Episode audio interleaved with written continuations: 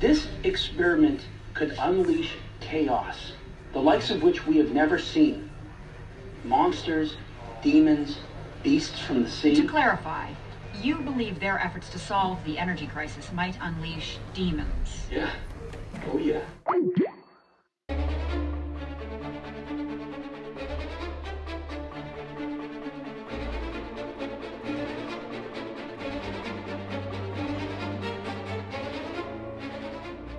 Hello, everybody, and welcome to the Spoiler Warning Podcast. This is review number 486 with our review of The Cloverfield Paradox. I am Christopher Schnese. And I'm Stephen Miller. And if you're joining us for the first time, the Spoiler Warning Podcast is a weekly film review program. Each week in the show, we're going to dive in, debate, discuss, and argue over the latest film releases coming to a theater near you. This week, uh, not a lot of things. Well, so first of all, in the last episode that we published, I was in the middle of getting extremely sick. I passed that on to Stephen Yep. while we were recording for three hours locked in a room together.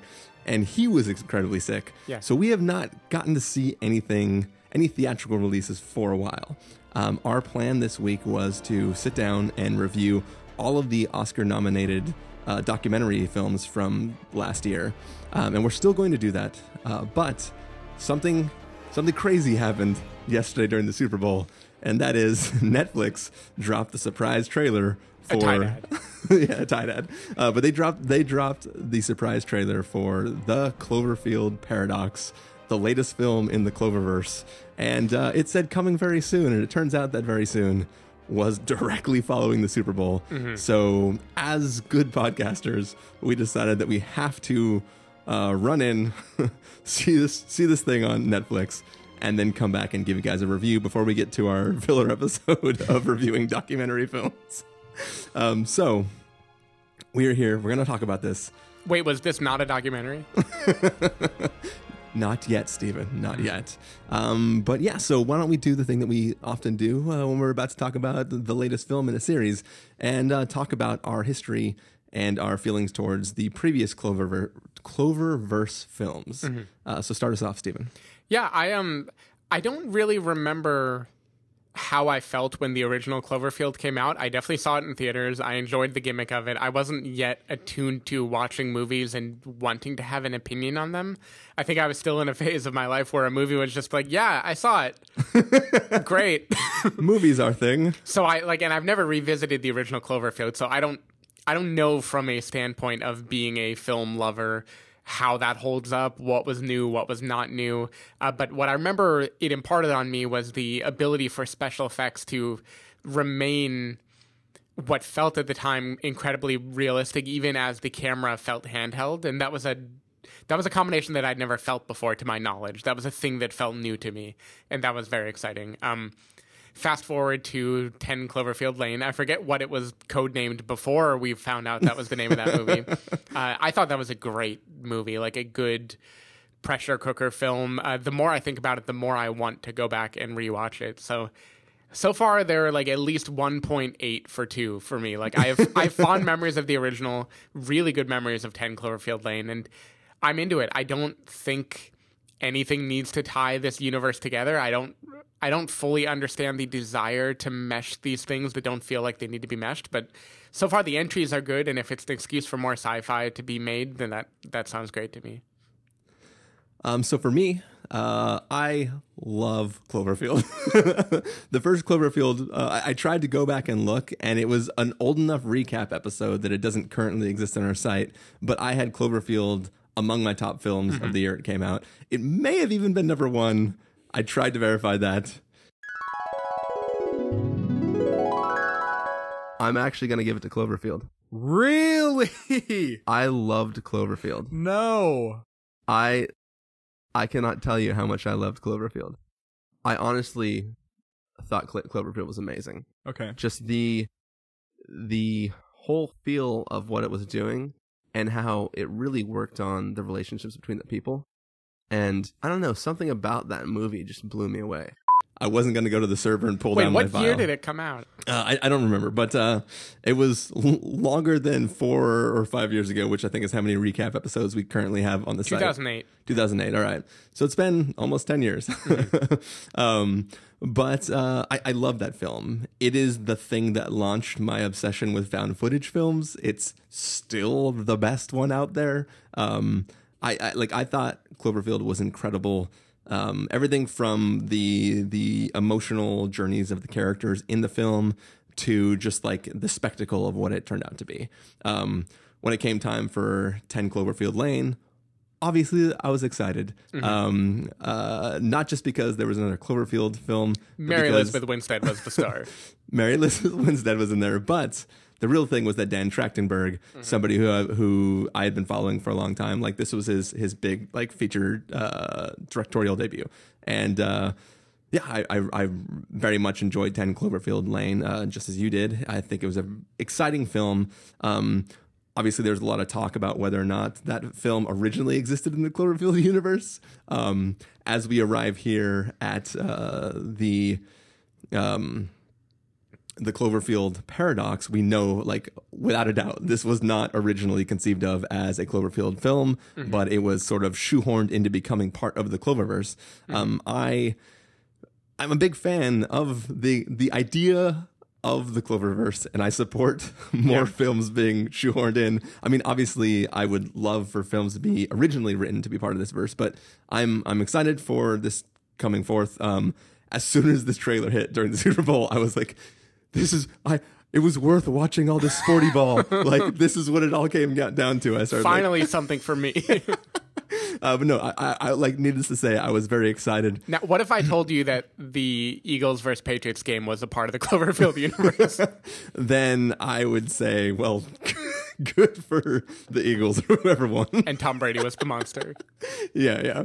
Um, but but yeah, it was just one of those things where like that, like regardless of how this film turned out, like. I, I, I had heard that Cloverfield, uh, or whatever the new Cloverfield film was going to be finally titled. I heard that it was it was potentially coming to Netflix. Like about a week ago, they started talking about that, but nobody nobody knew that it was surprise dropping during the Super Bowl. Um, so Which, like, props to Netflix for being able to keep that a secret. Like, Yeah, I'm, yeah, I'm sure. always amazed when anything remains a secret to that degree. Yeah, yeah. But it, but it was really just awesome the way they did it because like it was like here's your here's your teaser. By the way, coming very soon. It was like, what does very soon mean? Like how like what are you just gonna mean coming very soon? And then just I launched the Netflix uh, app on my iPad, and boom, there it was, full header image, starts as soon as the game's over. It, it, it was just it was it was a pretty exciting few moments. Um, and now, I think I think it's time we talk about it, right? Mm-hmm. I think so. All right, so we're going to take a listen to the trailer for the Cloverfield Paradox, and we're going to come back and give you a review. Possible earthquake near the Statue of Liberty. Looks like you should have left town a little bit earlier.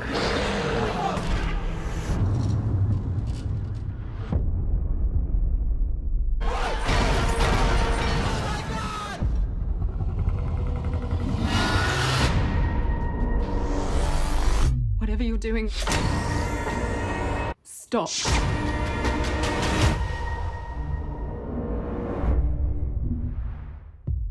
All right, so there it was. That was the trailer for the Cloverfield Paradox. Um, obviously, this is the third film in the Cloververse.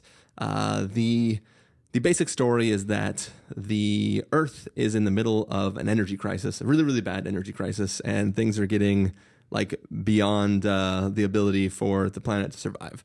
Um, world's sort of on the brink of war over this energy crisis, and a group of astronauts from various countries around the world are on board the Cloverfield space station with a like even larger large hadron collider, um, which is called the Shepherd um, or just Shepherd. And basically, they have this plan. If they can get this thing running, it will basically generate unlimited amounts of energy, and the world will be saved.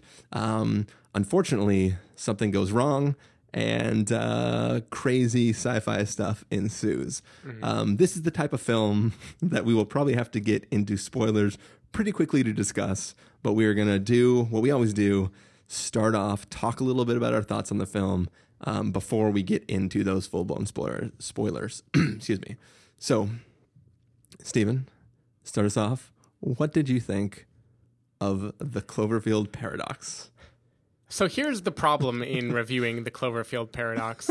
By the time I got to watching this film, which was not last night, the weekend when we crammed five documentaries, um, I, I squeezed this movie throughout my day, including the morning on this Monday uh, that we're recording. And by then, the word about Cloverfield Paradox was not only did you see Netflix's incredibly bold advertising move, it was also by the way the movie is not good like that was my introduction to the movie was Can, can I can I stop you, Stephen? If you know anything about quantum entanglement, you know that this movie is both amazing and terrible. yeah uh, well if, if i know anything about quantum mechanic uh, quantum entanglement i know that if i watch this movie a second time it'll be really good um so anyway like uh, many people were primed for crazy bad robot is doing a new cloverfield movie and we get to watch it tonight. We are so excited.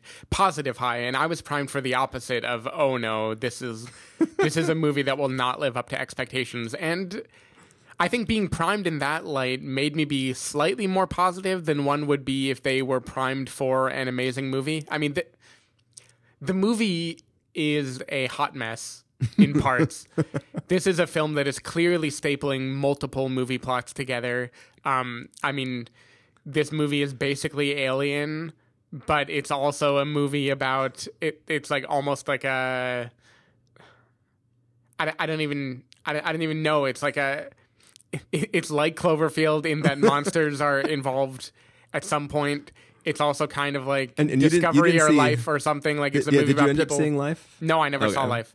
But this this seems a lot like that too. Like this is a movie about people in space, and it it tries to do so many different things. It is like wi- within the first twenty minutes of the movie, we get a crew who are heroically put together from various countries, including a whole lot of Mandarin, which I assume means that like Hua Hua Productions or whatever a whole was lot- involved. A whole lot of financing. Game. Yeah, somebody was financed in, in China that made them steal this idea from Firefly that people are speaking Chinese half the time.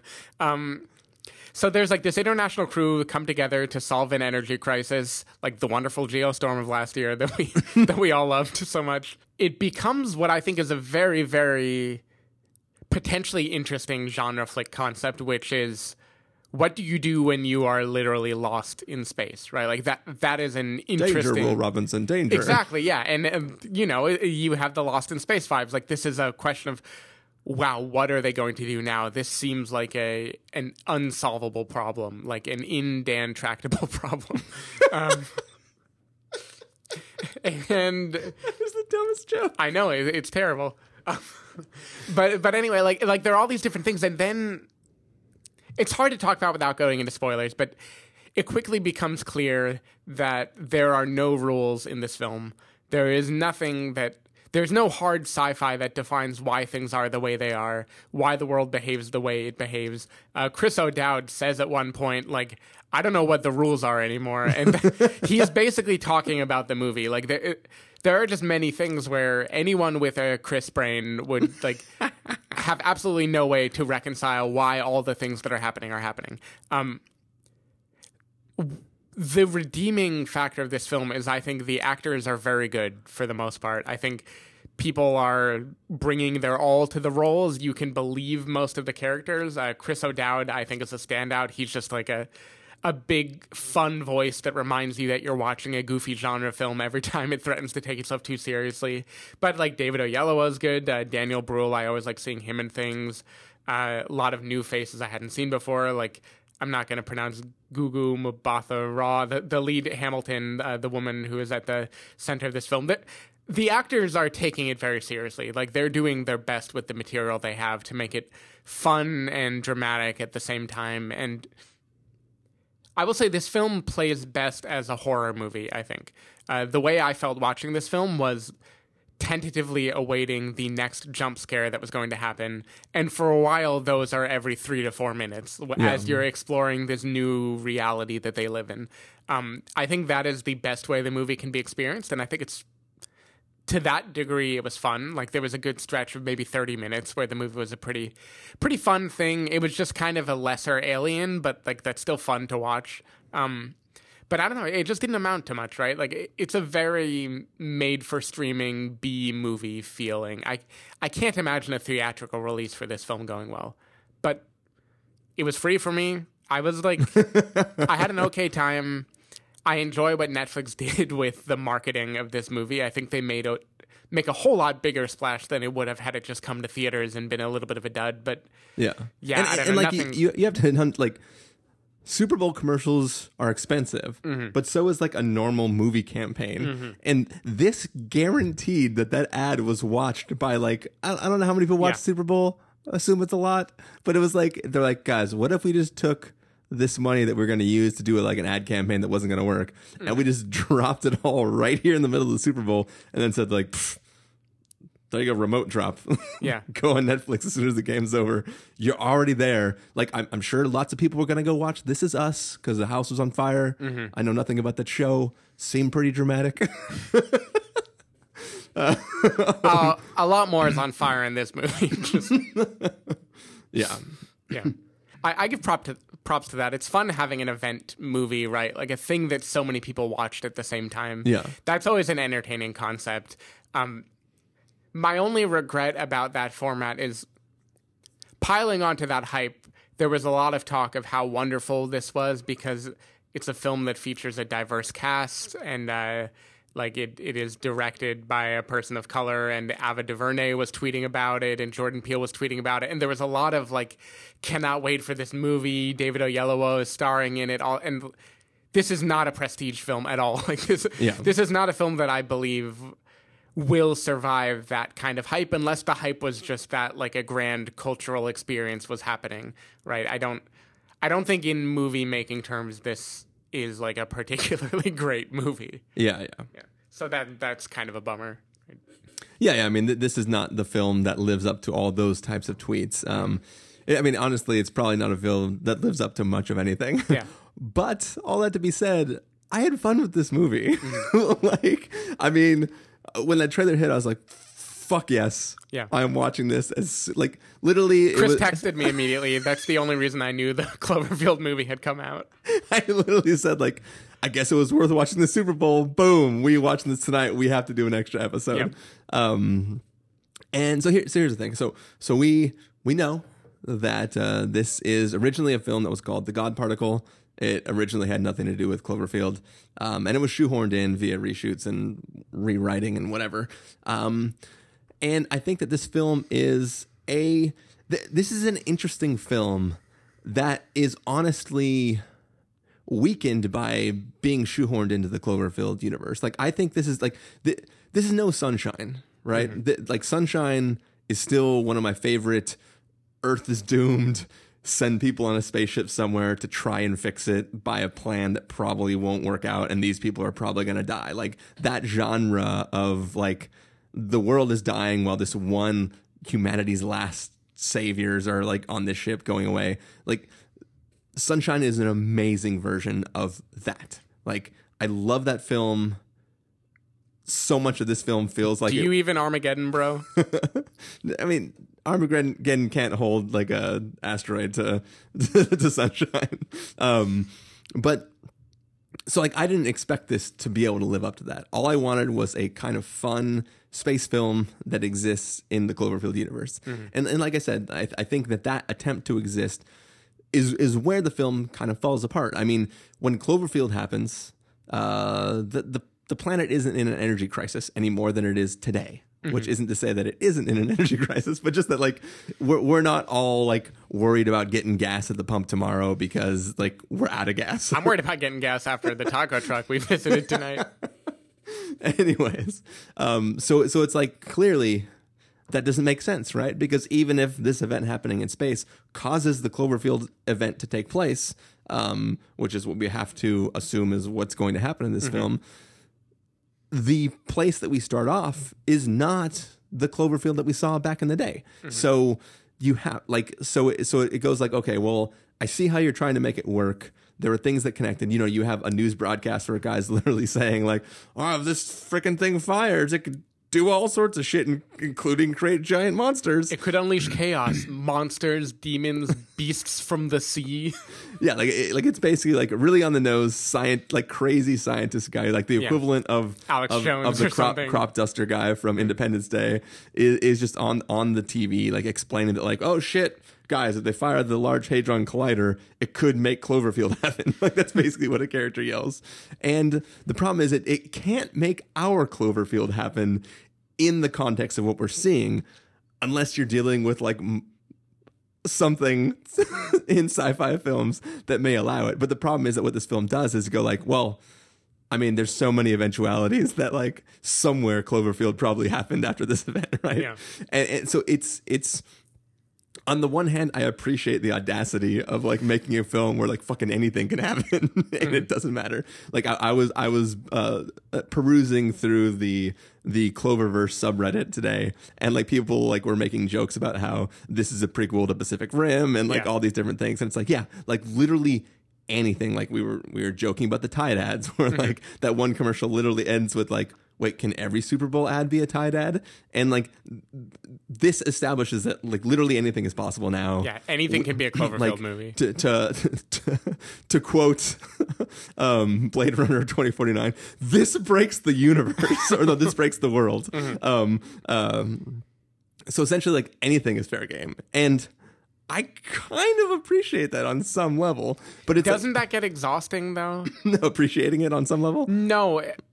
Having a film where there are no rules, so whatever happens could not have been predicted and will not pay off in a reasonable way. So what it allows us is so I mean I mean shared universes are like a thing that are like defining the, like the end of last year, this year, and moving forward in film, right? It's like mm. everybody wants a shared universe.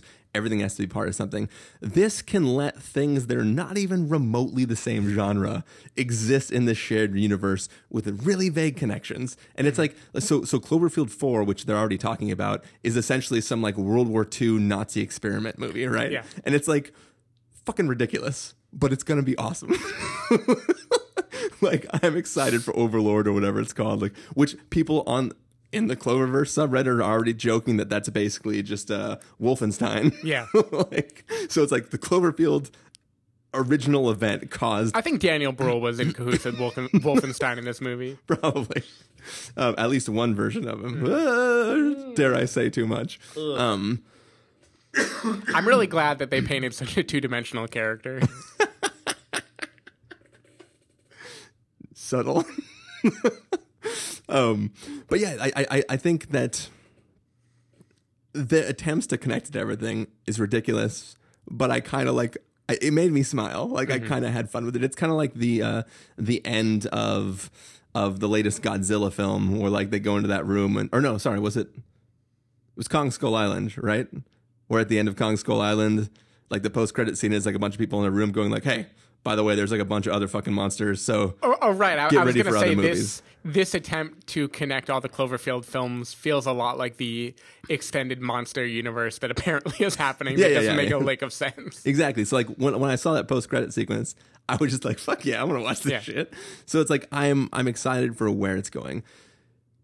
All that being said, there's a lot of dumb shit in this movie. Oh yeah, dumb shit. mostly, Like- mostly dumb shit. Like first of all, I don't think that a gyroscope is the one thing that prevents you from understanding where you are in space. It might help you with orientation, yeah, but I'm pretty sure that you if stars are there, you can identify them. yeah, You don't need a gyroscope to go like, oh, fucking, there's the Big Dipper or whatever. Right? yeah. Um, also, no, we'll get to it in spoilers. there, there are just things in this film that don't make sense. And if you listeners say this movie's bad, I have no defense for that. All I can say is I had fun with this stupid movie, and I'm excited for these this series to to progress. I want them to start writing these films from scratch instead of just like going through the like the rejected scripts and going like, "Hey, this one could be Cloverfield." um, because that can only work so many times. I heard the sequel to Call Me by Your Name is a Cloverfield movie. yeah, it's uh that that apricot just It grows into a Orange Timothée Chalamet. Which, by the way, South Park already did it. no, the real sequel is James and the Giant Peach. nice. But yeah, so th- th- this film is ridiculous, but wrapped in its ridiculousness is like a, a genuinely interesting story, um, which we will get to in spoilers. Um, like There's I- some interesting moral quandaries yeah, like, like by I, the movie. I think, um, I think that if this film didn't exist in the Cloverfield universe and it didn't, it wasn't padded with a bunch of these things trying to reference those films. This might have been a halfway decent film. Hmm. It might not have made my top ten list by the end of the year. Uh, surely wouldn't have, but it would have been a film that I was like, yeah, like I I, I enjoyed it. Like I, I enjoyed life. Mm-hmm. it wasn't the best movie ever made, but I had fun with it. And I think that this film is it's genuinely interesting. Like the the actual plot, not like the references that it has, is is compelling. Um, and I like it for what it tried to do, both on the Cloverfield side and on like the genuine plot side. And I think that it, yeah, I, I'm maybe it just gets the Netflix bump the way Bright did. Mm-hmm. If I saw Bright in theaters, I would have been like, "Fuck that movie." I watched it on Netflix and I was like, you know what? It's fine. yeah. you know, you know what's funny is people are kind of trashing Netflix original movies now after Bright and the Cloverfield Paradox, but two Netflix originals made my top 10 list last year Yeah. and one or two made Carson's top 10 too. So like Netflix is doing something right. and, and of the Oscar nominated documentaries that we're about to talk t- about in our next episode, mm-hmm. two of them are Netflix originals and one of them's just on Netflix. Yeah. so can't be all bad. Yeah. No, they they know what they're doing, and I think, I think even if this film, once the critical reviews stabilize, like I think when I checked, there were only twenty five or something that had come in yet. Even if it remains critically panned, Netflix should regret nothing, right? Like they got a lot of people yeah. to watch Netflix. That's what they want. They're in the cultural conversation. They had a funny tweet to David Ehrlich. I don't know if you saw that. I didn't not see that. he he tweeted something in all caps like uh he he said like don't say coming soon tell me is it coming out fucking right now and they tweeted in all caps it's coming out fucking right now That's amazing. which was great good That is- on the netflix social media marketer that that's amazing. I love that. Yeah so Net- netflix is doing this right uh, it's doing well but Yeah. we can so- talk there are lots of problems with this movie So here, here's the question. First, the statement: Netflix will never release numbers. They don't do that. They don't have to. They never will. There's nothing. They're not beholden to anybody to say like, "Well, this many subscribers happened during the Super Bowl," right? We'll never know what it did, but of the people that I asked, "Did you watch Cloverfield?" All of them said yes. yeah I only asked three people. Three people's enough. Mm-hmm. like, like hundred percent of the three people that I asked were like, "Fuck yeah, I watched that movie." Like, why would I not watch this movie? Like, it yeah came chris out. isn't in a demographic at all But but all these people were already Netflix subscribers. Mm-hmm. sure. So Netflix has the numbers of how many people watched this directly following the Super Bowl. It wasn't competing against the Super Bowl because people could watch it immediately. It was competing against all the building on fire, This Is Us uh, things. So whoever watches This Is Us probably didn't watch this, at least not until This Is Us is over. Yeah. But like, it's hard to tell whether anybody subscribed to Netflix because of that ad, um, and what those people thought about uh, about about their experience watching the film. Well, well, so that's the question is net, and I know people tune in to learn about Netflix's business model, but it seems From people who don't know what it is. they have they seem to have an incentive not only to have subscribers but to get people to hit more things yeah. because like that that's why autoplay is what it is it's why it cuts the credits and jumps straight to the next one is to keep people on netflix more i don't know why i don't know if content creators pay to have their thing on netflix or if there's some revenue share thing there that makes them just want to have more people in spending hours in netflix but that seems to be their goal here. I can't imagine that many people subscribe to watch this new movie, but maybe, maybe they yeah. did. Like I, I feel like it's very little. Mm-hmm. I mean, I mean, who doesn't have Netflix? I know exactly, right? It's like a thing that just you have to have. yeah. Um, yeah, I don't, I don't know where I was going with it. I just, I, I, it, it's, it's a weird world in which, like, it'd be one thing if like Apple was like, boom, this is our first like official movie that we produced. Here it is.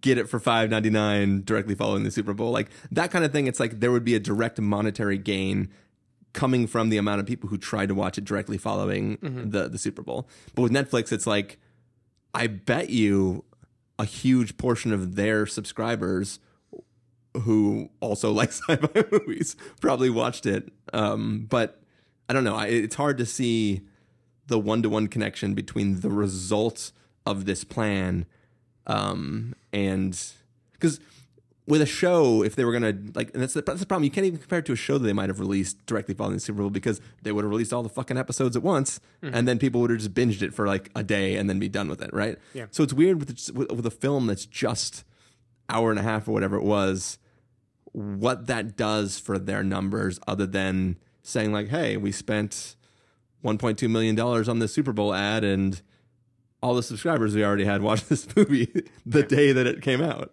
Um, I don't know. No, we we have no idea, right? If the deals they get with other film studios hinge on what kind of daily active whatevers they can show, right? So Yeah. there might be a whole lot of other reasons that we don't have any idea about. yeah, yeah, yeah. I mean, we're, we're just you know wild speculation time. Like, don't know what, what we're talking about, but Yeah, I don't just- know the rules. Yeah, yeah. um, but yeah, it is it is very very interesting. Um, yeah, I don't know. I, I- I think I think uh, to really really talk about this film, we should probably get into spoilers. Yeah. Um, so before we do that, let's go ahead and give a verdict for anybody who doesn't want to stick around for our spoilers, and then close out the show normally, and then come back for spoilers. So Stephen Miller, if you were going to give this a must see, a recommend with a caveat, wait for rental, pass a caveat excuse me, a must avoid. What would you give it? My real rating is a bath with two twins in a tub of Rocky Road. but in the amazing line. but in the absence of that option, I'm gonna give this a wait for rental. I and that is like a little generous. Like if this were in theaters and I had been waiting for it and anticipating it, it'd probably be a pass for the caveat, right? Like that. This is a silly B movie. It's a genre E movie. It has lots of goofy lines, lots of very silly sci-fi tropes, and very little holding it together. But I had fun with it, and like judging it in the context of what it was, which was a sudden Netflix release that everyone got to watch that nobody thought they were going to be watching yesterday morning. It was it was fun. It, it's fine. I, I think if you go in expecting a fun kind of horror-y, cheap thrill movie, you're gonna have a good time. If you go in expecting grand sci-fi that answers questions about the Cloverfield universe, like first of all, why?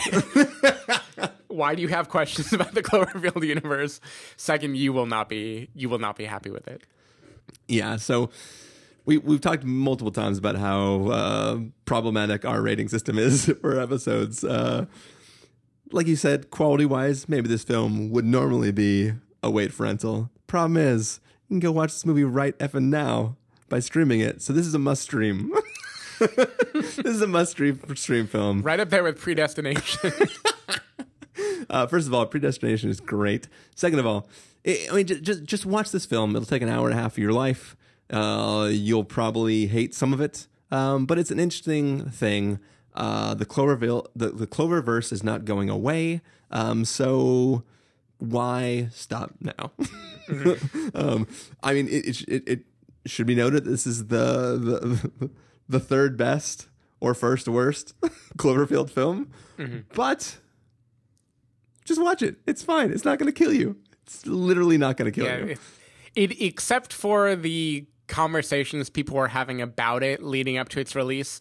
Nothing about this film takes me tells me that anyone is taking it too seriously. Yeah. and that is fine. If you're all in this pack together that we're not going to take this too seriously, just be like Chris O'Dowd. Just like wisecrack and enjoy it, right? It, Yeah. It'll be fine. Yeah, yeah. Um, so yeah, that is the non-spoilery section of our review for the Cloverfield Paradox. Stephen Miller, if people want to find you throughout the week, where can they do that? Uh, you can go to twitter.com slash sdavidmiller or sdavidmiller.com. People can find me at ChristopherInRealLife.com or Twitter.com slash ChristopherIRL. You can find the podcast over at TheSpoilerWarning.com where you can get a bunch of the back episodes of the show. If you want to know when the episodes go live, you can follow us at Twitter.com slash SpoilerWarning or like us at Facebook.com slash The Spoiler Warning. If you want to get a hold of us directly, you can send an email to fans at TheSpoilerWarning.com or you can use the contact form on our site. Music for this episode will likely come from the soundtrack if it's available for this film that If literally dropped last night. Um, there's definitely a score for this film. Um, I just don't know if it's available The anywhere. score is C plus.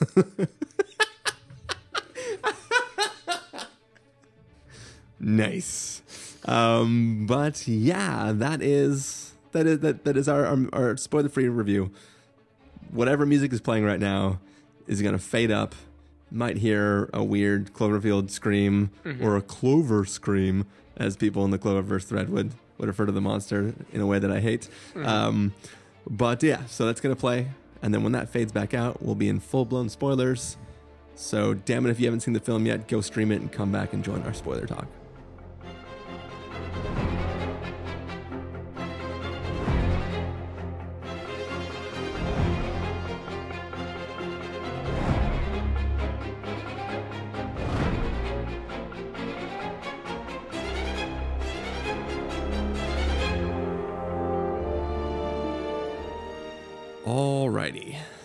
Here we are. This is the after part of our review of the Cloverfield Paradox.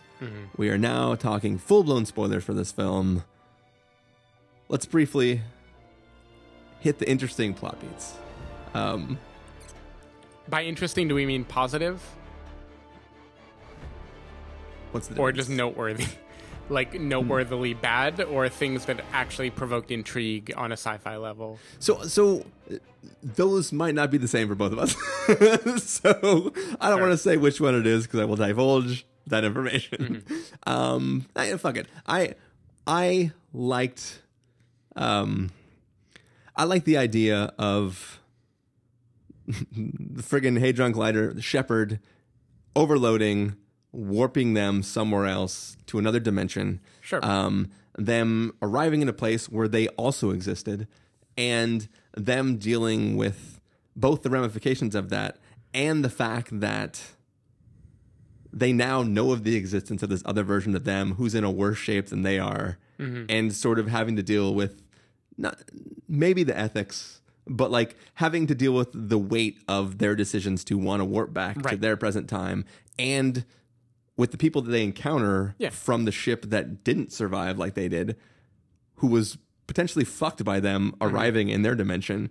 Like that that whole scenario was really compelling Yeah, to me. no, Like, no, I, I agree. I think that Yeah. ethical concept of people in a multiverse to what to what degree must your empathy extend to other people? Where do you draw the line, right? Where do you stop Yeah. it? And it, it's an interesting thought experiment because they wound up in one multiverse, but presumably the theory would say that there are infinite multiverses. There's infinite like versions of them, and that can't scale. You can't care about all of them, right? You can't Yeah. save all of them. Yeah. But because you have made eye contact with this one, because you've met them, what do you owe this person? What don't you owe this person? That that's all interesting. I like I like that idea a lot. But it, like, but it's not just like.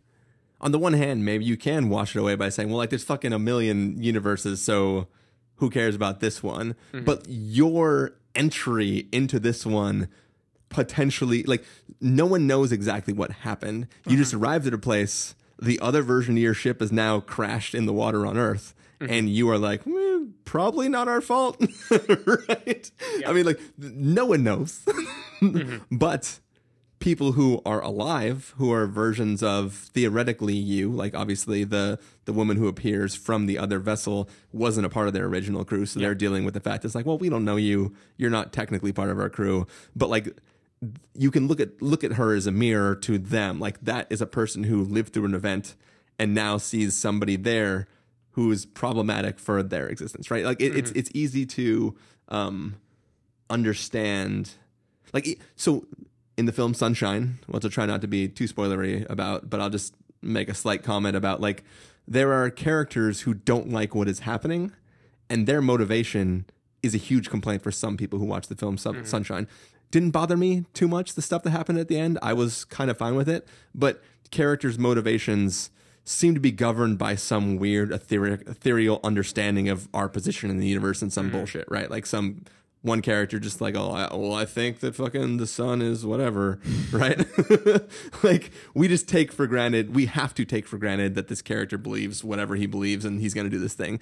In this film, we know, like, this is a woman who's the only survivor of her crew. Her fucking entire planet is doomed. She has that line where she's like, "Oh, kill three people, or fucking save eight eight billion people." Yeah. yeah, easy equation. Like I have no qualms shooting all of you. Like I, I, I really like that aspect of this film.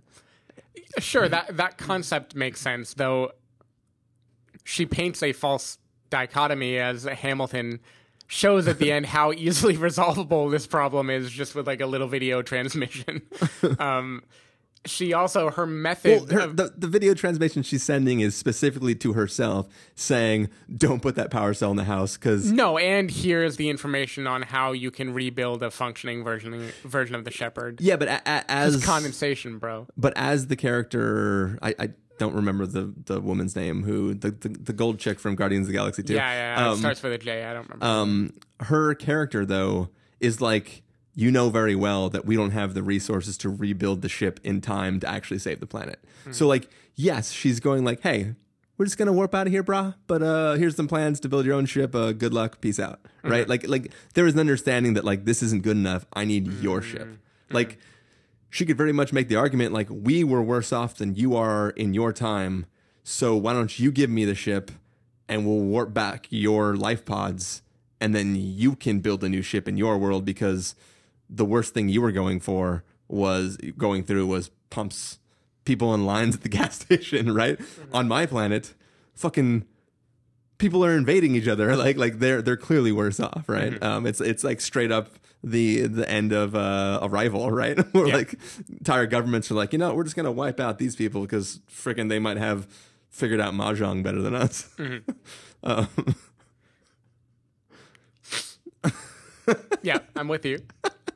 Right? More more parallels to Arrival, in fact, like the the prevalence of children who have passed away who are making you want to change the fabric of space time. Yeah, yeah, yeah. And I think too, like uh, another film that does something better than this film does, but like one of my favorite films of a few years back was Another Earth, and it's a very different story. But in, in that film, another Earth appears in our our solar system, literally on the other side of the, of the sun, just like this this whole thing happened. Um, but in that story, uh, our main character, uh, Brit Marling, has uh, basically uh, killed uh, members of a family while driving drunk. And one of the themes of the film is her wondering if the her on that other planet made the mis- same mistakes as, as her, right? And that's like a major theme of the film is her wondering this. Um, and I think that this film has an aspect of that, but it does it in such a weird way where it's like she's like, "Oh, my family's not dead here. Maybe I'll just fly down and be second mommy." like, there's you can almost have a whole separate movie about The this failure woman. of that plan. well, yeah, yeah, that, like how that plan degrades, and and also like, is there a chance that that would divulge into a scenario where she would be trying to take out the other mother? Like, there, there's lots of uh, like, there's a lot. This film itself could be a shared universe going forward if it wasn't tied to Cloverfield already. Right. So the thing though is I feel like I should preface I've never been in a situation of being in another dimension where I know I know a version of my children. I find myself in the darkest timeline all the time. Yeah, so- I know, I know. I'm sorry about that. but with that said, I felt like the way characters in this film treat the existence of some alternate dimension it it seems very shallow. It doesn't seem to me the way people would actually behave in this revelation. Partly because they seem so bizarrely shocked by what are obvious logical ramifications of things they've learned already. Like she realizes there's another version of her family down there, and Daniel Brühl never seems to realize that there's another version of the woman that he lost down on Earth because she wasn't a member of this fleet already. But but like that's another example where people are kind of But but he he is the character who has the line when Hamilton's talking about going down to the planet. He's like, "That's not your family. That's her." Fa-. Like Yeah. he seems to he, he's the scientist. in Yeah, the he bunch." understands. he he seems to understand the ramifications of our existence on a plane that we don't belong, and he's sort of like, it, it's it's it's not that he doesn't realize it; it's that it almost doesn't occur to him that that would be okay to care about. Um, which Mm-hmm. the thing is the film seems to set that up because there there's some line uh, right after she she dies that goes like someone's like well now we have enough to get back and someone's like we can't go back without tam and it's like she's dead like either you're either you're hinting that we're to go to earth and find new tam and bring her with us or this is just like a line that didn't properly get cut from the movie um, but but anyway uh, hamilton the main the main female character her relation with her family and the drive she feels to protect them. Maybe one would feel that just emotionally because you want this is a chance to quote undo the mistake that you've made before. But I feel the degree to which she doesn't seem to realize that it is not her family is like hard to swallow. I, I feel like her view of this is very kind of simplistic and yeah. strange. Well, I think what we it, reconnecting it to another space drama. Um, if you look at Gravity, right? Like Sandra Bullock's character in Gravity, like she only took the mission because she's literally trying to fucking escape her life Yeah. back on Earth, and that journey that she goes through is governed a lot by the worth that she feels for the events that have happened in her life and how she feels about herself, right? Like mm-hmm. whether or not she's re- ready to give up, what she's willing to fight for. Like that's mm-hmm. all dependent on the life that she has lived. So in that film, it's much stronger than in here, but it's like there is still a sense of understanding the drive of the character, and like mm-hmm. she's definitely blinded by by her desires to to try to get back to the family and just see them again. But it's clear that like her and her husband back home have not been in the best situation. Yeah. like they're they're both dealing with the ramifications of like what happened, but it, it, it feels like I can understand her being willing to throw away her life back home to be able to stay here and even be like a passive observer of the children that she killed because she got greedy. Um, I don't know. Like I, I, I was, I, was fine with it. Mm-hmm. Yeah, yeah. In general, I think the multidimensional stuff is okay. What I don't like is the way the film. The film seems to have an idea of what flipping to an alternate dimension means, which is very clean, almost like Back to the Future, alternate timeline, simple, like simple to understand. And then there are worms and an arm an arm getting pulled off and just crawling and sending messages Well, to so- Chris so- O'Dowd. okay, so the messages to Chris O'Dowd, I have no explanation for that. No explanation for how the arm can even continue to live well after being severed. The arm suddenly being sucked into the wall, I did like because it's established that like this woman just sort of warped herself into the thing, and and what we see is connecting connecting it to another film that is better. Uh, in the film Looper, right? There is this thing established where like the universe almost has a memory of what it exists as. And when you change something in the past, there are like these ripples that sort of travel through time and affect the current uh, state of where you are. So, like, if you cut somebody's arm and you write something, a scar will start to form Right. on your arm. So we see scenes where like the the pieces of the foosball table change. Um, change color, right? So like the players become different players, and certain things around the spaceship suddenly like ripple and change as like the you know, blah blah quantum entanglement something or other. Like as the universe tries to reconcile itself in which uh, position it's supposed to be in which timeline, things change throughout the world, right? So like I was 100% fine with like suddenly his arm phasing into the wall as if like he was supposed to be a few feet over or something. Like mm. there, there was some aspect to that that I was like, I see what you're doing here. I kind of like this. This is kind of legit. Even when the arm just gone, still fine because if you think of like portals that close and like your arm is like part part in, part out. See, I, I feel like, and Carson, our one listener, is going to be so annoyed that we're getting in, in this much depth about He's this gonna be silly really movie. annoyed when we get to our documentary yeah, episode. oh yeah. But I feel like this film can't decide if alternate dimensions are simple binary things or weird nebulous fields of probability. the way they return from the alternate dimension would suggest we've snapped our fingers and zapped and now we're here and if we snap and zap back if we get like you know enough gigawatts to return home It's quantum entanglement, brah. yeah i actually studied quantum entanglement that's not what it means boom I'm pretty sure the ship exists in a superposition of both in the other dimension and in the original dimension. I mean, duh. sure yeah yeah it's in a probability I mean, field basically, the film is operating on Looney Tunes logic. Yeah. Where if you hit somebody over the head with a mallet, they get amnesia. If you mm-hmm. hit them over the head with a mallet again, they get their memories back. Yep. I mean, is it really that hard to follow, Stephen? No, I get it. I get That is why, though, one of my favorite lines was uh, when Daniel Brühl says, like, well, what I know about quantum entanglement tells me it would bring us back if we did it a second time. quantum entanglement is about, like, if two particles were both in a state and collided, then now they're entangled together. And, like, if you looked at one, you'd know what the other one did. Anyway, that's completely completely different from the idea of, like, zapping a thing and being back in a new yeah. So if you new look at the arm of Chris O'Dowd, you would know what the other half of the arm is doing. And you agree that the arm having a message to send is bizarre. Oh yeah, that's bizarre. It's I mean the arm still being alive is bizarre. So mm. the assumption is that that arm came from another dimension where the individual cells of a body are sentient. Yeah. and it switched places. So here's them. another here's another question. What is it about the Russian guy that made both the worms and the gyroscope zap inside his body? Uh, so first of all, that Russian guy was a fit guy, right? I could maybe hold that gyroscope inside of me without you noticing. The Russian guy, it would have been like they Mary Poppins bagged Yeah.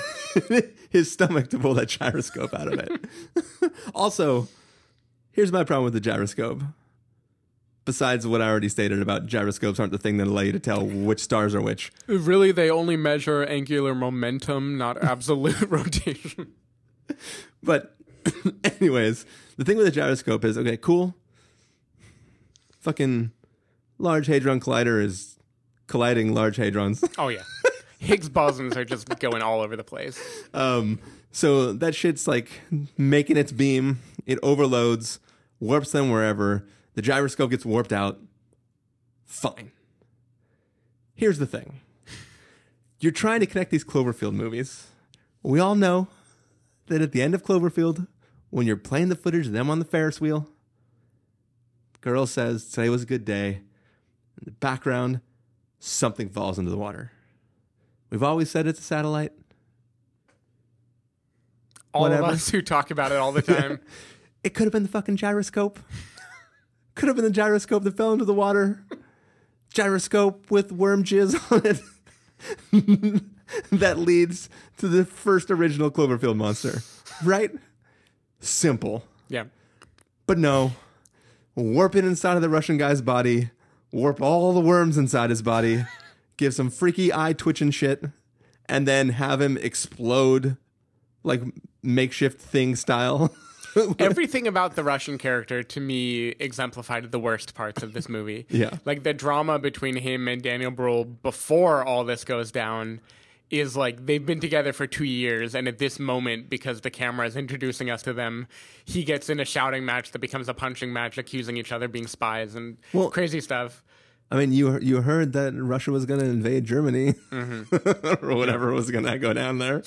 Um, the worm stuff to me, that was just such like easy low hanging fruit tropes of psychological thriller sci-fi type movies. Like that's the scarab beetles and the mummy. So- so that's here- the alien and Alien.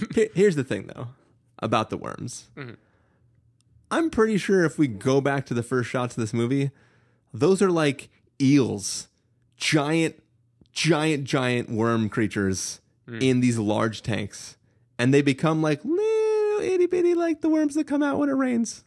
and that's where the movie lost me. But no, I just mean that like like what I assumed is like shit they warped out and all the worms warped into space and they're fallen to all the planets and now like all the planets in the solar system are Cloverfield planets or mm-hmm. whatever, right? Like I don't know what they're gonna do. Yeah. My brain's firing on all cylinders harder than the writing team was. but I just it, it was one of those things where I was like, why? I, I just. Eh. I mean, I get it, but I don't get it.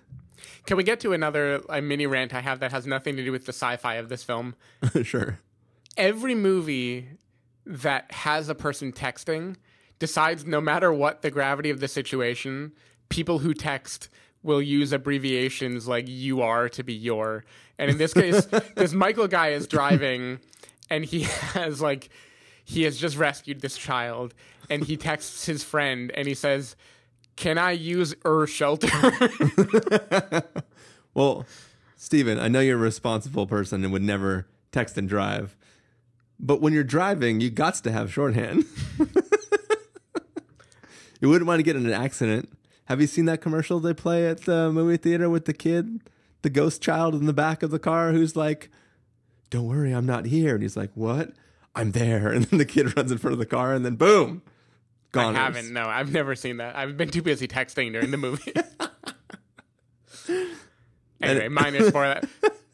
My my main point is that this Michael character. It seems like everything about him was shoehorned in just to make this a Cloverfield movie. Yeah, it isn't yeah. clear at all why anything he is going through relates to whatever's happening up on Shepard. Yeah, yeah. I mean, I, I assume in the original draft of the film, he also died in the battery pack fire of back when his wife put the Samsung batteries in their apartment. Yeah, yeah, maybe. and, and the other thing is everything about him and his relationship with Hamilton. It seems like the movie's way of hammering home very obvious emotions in really extreme ways. Like when they get clearly transported to another galaxy or another dimension, they can't find the Earth. She runs to the communicate with the Earth thing that they already know won't work and is staring at it like crossing her fingers, like, come on, come on, come on. She's like like a NASA scientist. Like she knows that won't work. I don't know. I'm judging her grief way too hard. She's no Matt Damon. No, she's no Matt Damon.